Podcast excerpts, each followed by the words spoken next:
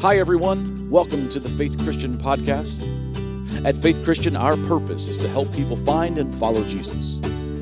For more information about Faith Christian, check out our website, fccnp.org, or stop by on a Sunday morning. We'd love to meet you. Now, we hope you enjoy this recent teaching from Faith Christian Church.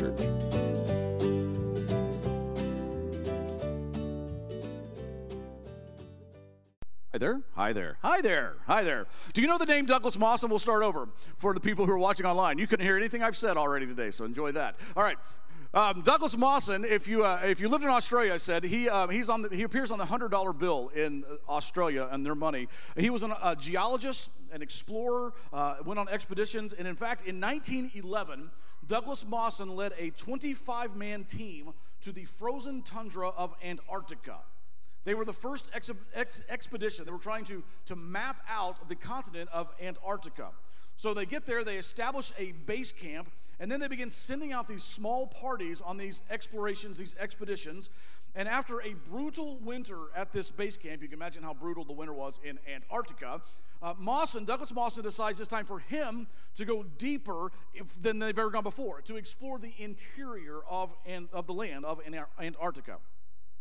So he takes with him two companions. Uh, one guy's name was Ninnis. Ninnis is a dog handler. He's there to help the dog teams and take care of them. So Ninnis, so Mawson, Ninnis, and this other guy by the name of Xavier Mertz. Xavier Mertz was a um, world champion skier. So he knew how to help them traverse this in, impossible landscape. And so off they went. And the plan was that they were going to travel 1,200 miles across Antarctica to chart and to map this land for the very first time, 1911. Well, the conditions, as they get going, the conditions turn out to be much worse than they expected. And after about six weeks, they had only gone about 300 miles, around seven miles a day. So they knew they weren't going to get done what they wanted to get done. So they had to turn back. But as they began to turn back, the weather took a turn for the worse. That same day, Ninnis, the dog handler, and his dog team, uh, loaded with most of their supplies, fell down a crevice and disappeared. He's dead. The dogs, most of the dogs are dead. Not all, but most of the dogs are dead. Most of the supplies are gone. And now there's just two of them with about a week's supply of food. No dog food left for the remaining six dogs, and a five week journey back to the base camp in front of them. So off they go. They had to start, sorry, they had to start shooting the dogs so they could eat. They started with the weakest first, one at a time, for food. Eventually, these guys notice that their own skin is peeling. That's just in big, long strips and layers, not realizing it's the dog's livers that they'd been eating is so overloaded with vitamin A that they were actually poisoning themselves with toxic, uh, toxic amounts of vitamin A. Three weeks later, still a long way from base camp, Xavier Mertz, the skier, dies. And so Douglas Mawson is now all by himself, but he pushes on. He makes it to a place called Aladdin's Cave, about five and a half miles from the base camp. But the winds kick up unbelievably, strand him at this cave for another week. Finally, the weather breaks. He packs up his stuff, makes his way down this steep, steep embankment, the five and a half miles, back to the base camp, but he gets there too late. The ship that had been sent to pick up the expedition had sailed just hours before he returned. Now, amazingly, six men, six, part, six men in this expedition party had remained at the base camp to wait for Mawson in the off chance he would return. And so these now seven guys hole up in that base camp with very little provision and supply, barely surviving through another winter until another ship can come back for them 10 months later. It just kind of makes you marvel, doesn't it? What does it do to you when you hear an adventure like that? Extreme survival, hunger, desperation, conditions like that. I think for a lot of us, I know for me, my, my instinct when I hear stories like, like that is I don't want to go there. that is not on my bucket list of places to see. Antarctica now. No, I don't want to go there. Frankly, you know, some of us think, frankly, I'm not sure I wanted to come here today. I'd rather be home watching Netflix. But when it comes to adventure, When it comes to excitement, most of us don't want to eat dog guts and use frozen frostbit fingers to do so. But there's another sense, I think, there's another sense within us that every one of us does hunger and long for an adventure. And okay, we're at church today. We're going to talk about a spiritual adventure. I think there's something inside of all of us that longs to have a spiritual adventure like that, to, to have a journey in our spiritual lives as we try to find or follow Jesus that takes us someplace, that has a story to tell, that's something out of the ordinary. That's something more than just ho hum going through the motions of everyday life or every week just going to church and playing the part. Something that has a little challenge to it. Maybe, maybe because we know that's the only way you'll get to greater reward, something that's beyond the ordinary. I think every one of us wants that. I think you do. I know I do. I don't always want to get dirty and get out in it, but, but I long for it. I think you do too. This Mawson guy, he, he wasn't going to be tied down with a desk job and a mundane life, was he? And I think we feel that way about our lives, even our spiritual lives. Do you ever feel ready to go deeper into the interior of your spiritual life? Do you ever feel like I, I, I need to grow closer to God, that there's something more than what I've known or heard about or questioned? That there's more to this whole thing than what I've experienced? See, the life that Jesus calls us to, I think we've made it out to be all wrong. It is anything but dull and tedious or boring. I mean, you have friends right now, right now, today, you have friends that have no earthly idea why you got out of bed and came to church this morning. Because to them, it makes absolutely no sense at all. I don't know, maybe it doesn't make any sense to you either. But I think, if we're honest, I think we all know there's something more, something vast and deep and beyond our daily routines, more than the shallow, mediocre way that we find ourselves in a relationship with Jesus. So, what about you? Are you ready for that? Do you want that? Because God cannot do this. Let me say it like this God will not do this against your will. He can't. Just like any other relationship, any other friendship, you can't be close friends with somebody if one of the parties in the friendship says, mm, nah, you're not close friends. Are you ready for something deeper, a closer connection to God? Well, that's why we're kicking off this new series today that's going to take us all the way up to Easter Sunday in about six weeks. And what I'm going to do over these next six weeks is I'm going to invite you to join me on a prayer journey. We're going to talk about prayer. We're going to look at Scripture at the prayers of Jesus. And we're going to learn from the prayers of Jesus of how and the purpose and the why and the person of prayer. Now, there's going to be several elements that are going to go along with this series. So I'm going to encourage you to be here every week or be sure you tune in every week because I don't want you to miss anything. And over the course of the weeks, Sorry, you're going to get some homework even today. Some things I'm going to want you to do during the week because if we just try to do this in the you know the 35 minutes that I speak on Sunday mornings, it's not going to get done. But if we commit to this, if we go on this journey together, I think it's going to change the way you do your relationship with Jesus. And I think it's going to lead you on an adventure you never thought possible. So today we're going to start with this idea of the purpose of prayer. A disciple a disciple is anyone who actually follows Jesus. That's what the word disciple means a follower of Jesus, not just someone who believes in Jesus, but someone who follows Jesus with their lives. And so, if we're going to be a disciple of Jesus, we try to imitate Jesus. We try to look like Jesus. We try to do the things that Jesus did. We try to think like Jesus. We try to feel like Jesus. We try to love like Jesus. And the one thing that you notice when you follow Jesus around, when you read through the biographies of Jesus, Matthew, Mark, Luke, and John in our New Testaments, you read those biographies of Jesus, one of the things that you notice about Jesus is that Jesus was always praying. He prayed a lot. Prayer is the way that he stayed connected in this amazing relationship and adventure with the Heavenly Father. So if you are a follower of Jesus, if you are a disciple, a believer, a Christian, you want to do that. You want to learn from Jesus and follow this example of prayer. So we've got to figure this prayer thing out. Now, let's just be honest about prayer for a minute. We tend to make it a little harder than it needs to be, and a lot more awkward than it needs to be. Sometimes it even seems undesirable to us. We make it mysterious. We make prayer colder. We just, I say, I don't want to hurt your feelings, but sometimes we just dumb it down too much. We, we, make it dumber than it needs to be. So um, here's, here's my simple definition of prayer. I've used this definition before. I love this. This is, this is prayer in a nutshell. Simple definition of prayer. Prayer is when the real you and the real God have a real conversation. So that's what we're going to be talking about. We're going to look at the examples of Jesus over the next six weeks. But we're going to talk about the real you and the real God having a real conversation. That's all it is. The real you, not some false, pretentious, make believe you, not some fake you, not some you put on a mask. The real you and the real God, not, not some God of your making or my making or our imagination, not just a phony, fake exchange with platitudes and like we're speaking another language full of religious words, not that, that, that not cliches, but a real conversation.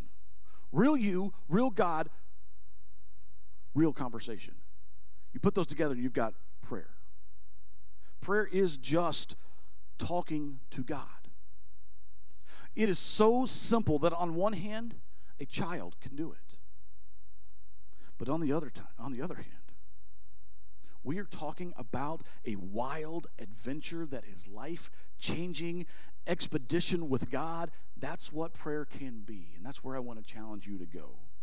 The real you and the real God having a real conversation. So if you've ever wondered, what do I do when I pray? We're going to try to get real practical over these next six weeks. What do I do when I pray? How do I pray? What do I say? Am I doing it wrong? Am I doing it right? Can, can I be connected deeply to the Father like Jesus was, who was always talking? Well, hang on. We're going to go on an adventure together these six weeks. We're going to discover some things about prayer about how we can do it and how we can take use prayer to go on this adventure with Jesus. So, one day, some of Jesus' closest friends came up to him and they say to Jesus, Hey, Jesus, teach us how to pray. Teach us to pray. And Jesus says, Okay, absolutely. Glad you asked. And that's when Jesus shares, where we're going to start for the first couple of weeks of this series of these prayers of Jesus. That's when Jesus shares this thing that we call the Lord's Prayer or the model prayer.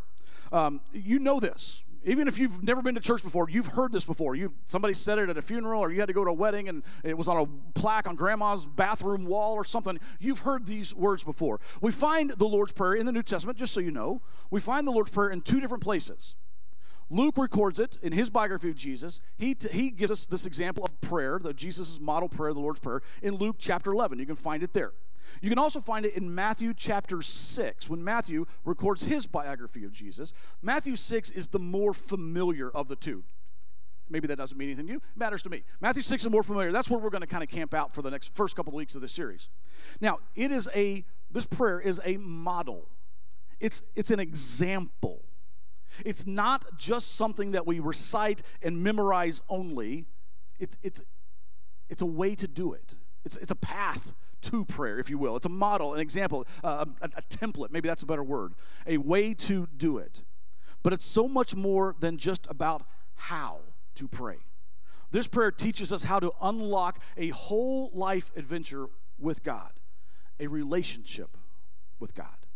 It reveals to us a way of thinking, a way of living that will radically change us because, in the end, prayer isn't about changing God, prayer is about changing me. So here's my goal cards on the table, cookies on the bottom shelf. Really? I want you to get better at praying. For some of you, that means I want you to start. I want you to pray, maybe for the first time. For some of you who've been around this thing the whole time, I want you to get back into this, develop this as a habit. We'll talk about that in a couple weeks. But I want you to connect with God. So to do that, you go to the master, you go to the teacher, you go to Jesus, and you say what the disciple said Hey, Jesus, teach us how to pray? And Jesus says, I thought you'd never ask. So let's let's start with this scripture. This is Matthew six, uh, beginning of verse nine, verses nine through thirteen. This is the Lord's prayer, the model prayer. Will you read this out loud with me? Will you pray this prayer with me? Let's let's do this out loud together. Matthew six, beginning of verse nine. Let's let's pray this prayer right from scripture together. Our Father in heaven, hallowed be your name. Your kingdom come, your will be done on earth as it is in heaven. Give us this day our daily bread, and forgive us our debts as we forgive our debtors. And do not lead us into temptation, but deliver us from the evil one. For yours is the kingdom and the power and the glory forever.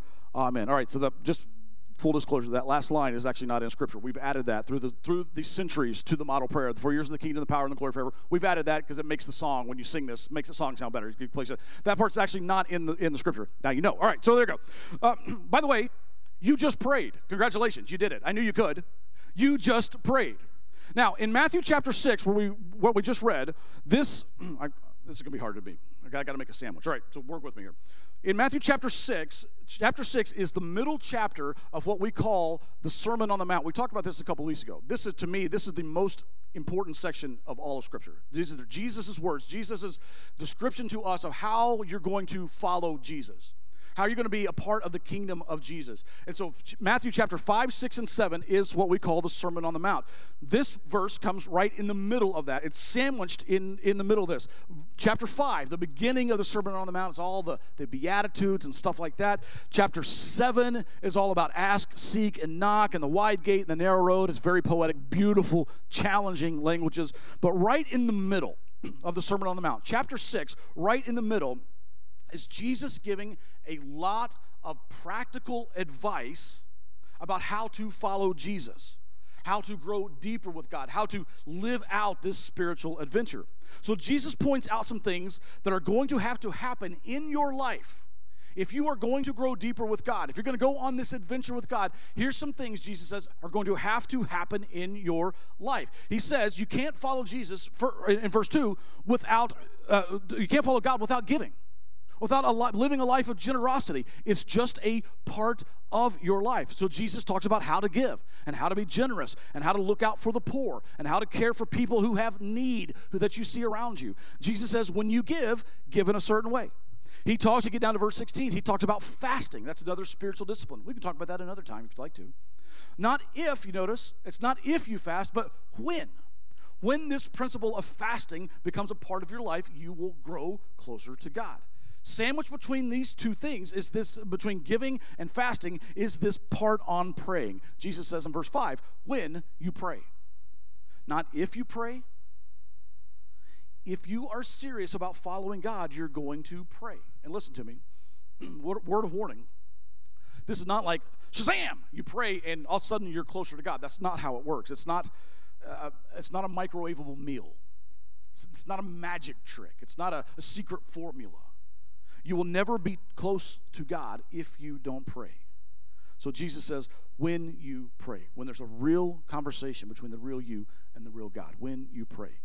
And before Jesus even gets to the prayer, before he even starts those verses we read, he gives us three important guidelines about praying to help us know that when we pray, we pray like this. Let me show you these three guidelines that Jesus gives us. Again, we're trying to get practical with this series. First thing Jesus says, and this is kind of the theme, you've, maybe you've picked up on already. First thing Jesus wants us to know is we, we, we got to keep it real. We got to be honest. When you pray, you want to get better at praying, you want to get closer to God, you want to go on adventure, then let your prayer life be real. Listen to what Jesus says eh, earlier, but just before the, the, the, the, prayer. He says this When you pray, in verse 5, Matthew 6 5, when you pray, don't be like the hypocrites who love to pray publicly on street corners and in the synagogues where everyone can see them. I tell you the truth, that is all the reward they will ever get.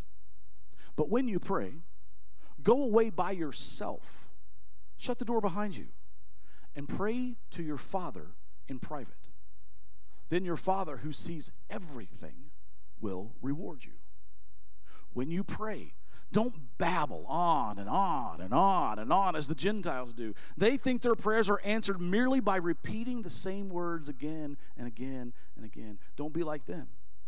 for your Father knows exactly what you need even before you ask Him.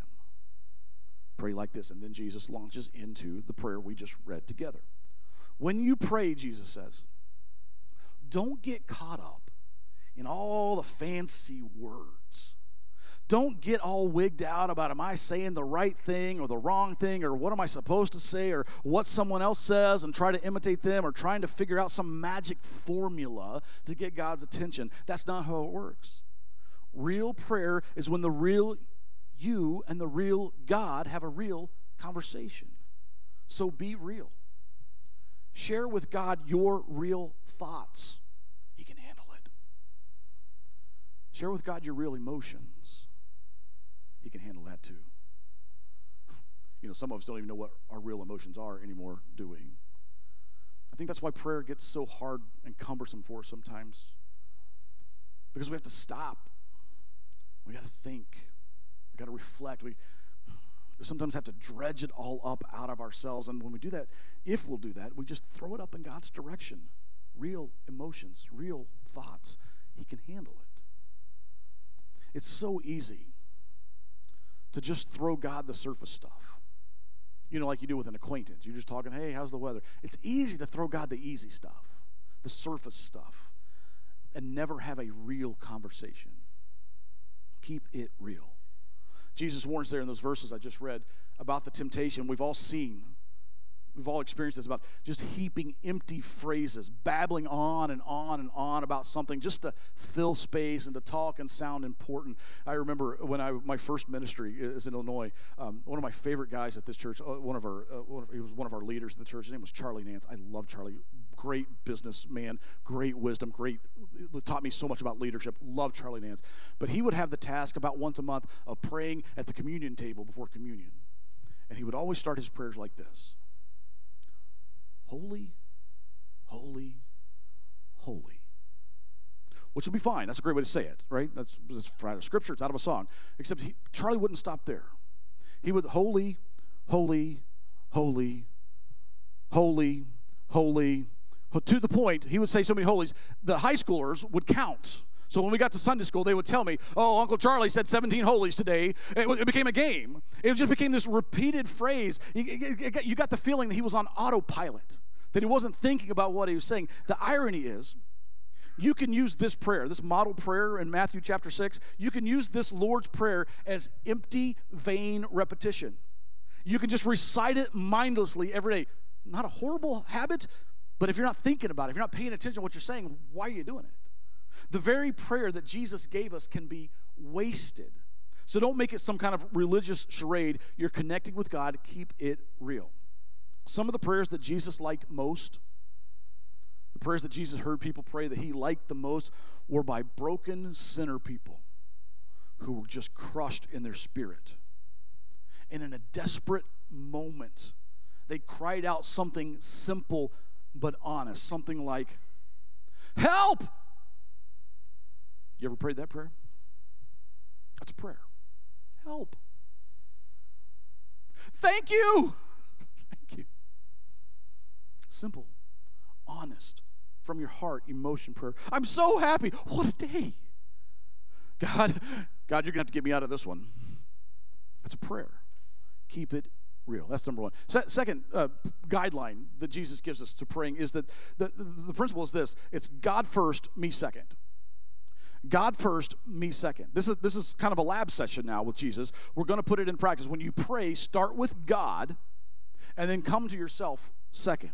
Jesus teaches us teaches us this in the model prayer. Notice the structure of the model prayer. Again, these are familiar words. You know these words, but there's two parts. The first part is all about God's concerns. That's where you start. Start by telling God, God, this is about you. God, this is about your name. Hallowed be thy name. Holy is your name. This is about your. It's about your will, not my will. Thy will be done. Your will, about your concerns, God. God, this is about your kingdom, Lord. Your kingdom. You come first. God comes first. That's how this works. This, you start praying that way. You force yourself to take all of your stuff that you want to take before God all of your garbage you're dealing with that you want to give to God, you just you got to hold it down for a minute because you got to start your prayer by paying attention to God. Get your mind on things above. Then, then, then we can move to the second part of the prayer our needs, our concerns. Give us our daily bread. Forgive us our sins. Forgive us our debts. Deliver us from the evil. We'll get to all that. But first, where do we start? We start with God. Put him first in your life. Put him first in your devotion. Put him first in your priorities. This is the same passage, this chapter 6, the same passage, just a few verses later, that Jesus is going to say these famous words Seek first the kingdom of God, and all these things will be added to you. That's what Jesus is teaching us in the prayer. Put God first, even in the prayer. Isn't it funny? Maybe it's just me, but I tend to do the exact opposite in prayer. Dear God, and then I pull out my laundry list. Here's all the things I need you to deal with, God. Fix her and do this and take care of that. And here's a favor I need and a hedge, hedge of protection over her. And no, no, no, Jesus says the second part has to be this. The first part is God first thing. Let your heart and your mind be drawn up to the Lord. Then, then all of the other stuff we bring to Him as a, we have a much better perspective on anyway.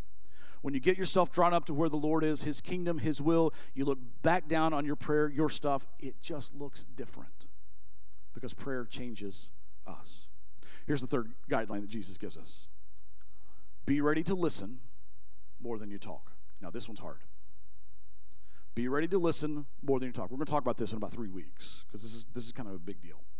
Be ready to listen more than you talk. When you pray, you need to be ready to hear from God.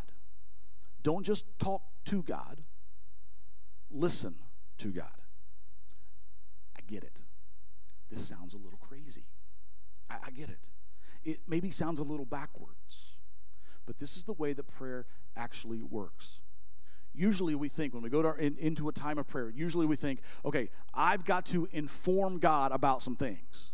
I need to let God know about some stuff that's going on. I got to bring him in on some stuff he obviously has no idea about. I got to tell him s- some stuff. I want God to listen to me. I want God to change some things for me. I want God to change his mind about me. But the way that Jesus talks to the Father, the examples of the prayers of Jesus that we're going to read about, you get the feeling that prayer sort of flows both ways.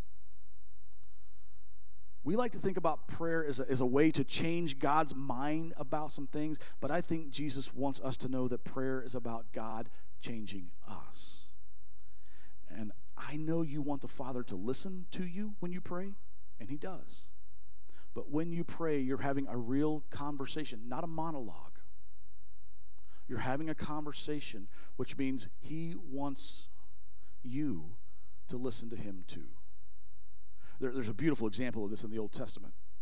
And there's this young kid named Samuel. Samuel's kind of a young apprentice. He's working for the priest Eli, and the angel of God comes in the middle of the night to call Samuel. God's, God sends this angel to get Samuel's attention, uh, and God's got a job for this boy Samuel to do. And so the angel comes down, Samuel, Samuel, and Samuel wakes up. And he runs to the priest who's he's apprenticing under and says, Yes, yes, Eli, what is it? What is it? Eli's like, why are you waking me up? I didn't call you. So Samuel goes back to bed and it happens again. Yeah, Eli, what do you need? Eli, what do you need? Samuel, I didn't call you. Go back to bed. Happens the third time. Samuel, Samuel. Samuel sits up, runs to the priest.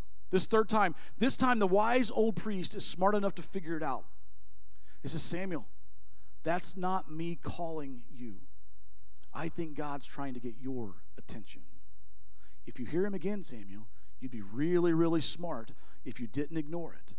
If God calls you again, call out, Here I am, Lord. Speak, for your servant is listening. If God is trying to speak to you, you would be wise to pay attention.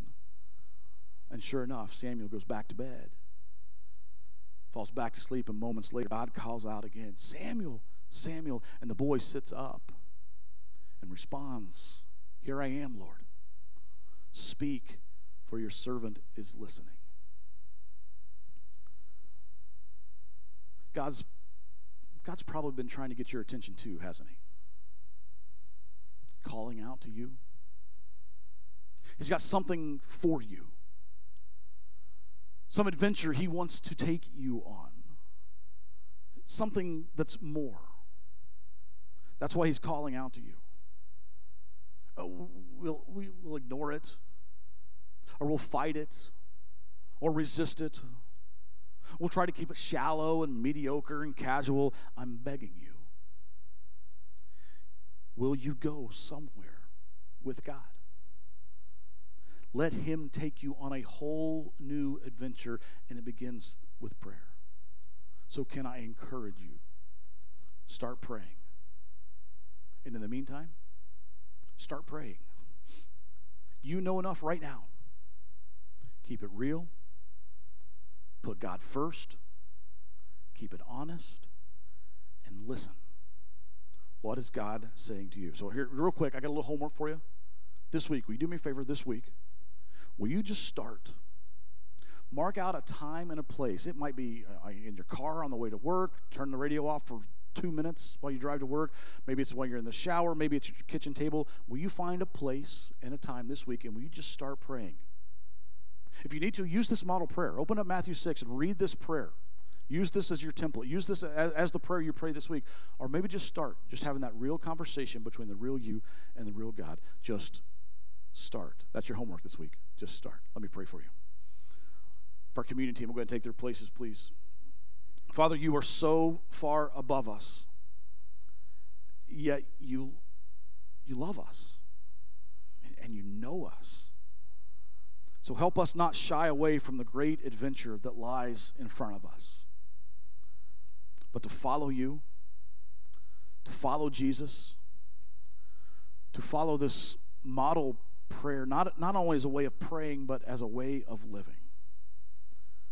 God, I ask that you would surprise us. Surprise us with how important this whole thing turns out to be for each one of us. We pray this in the name of Jesus.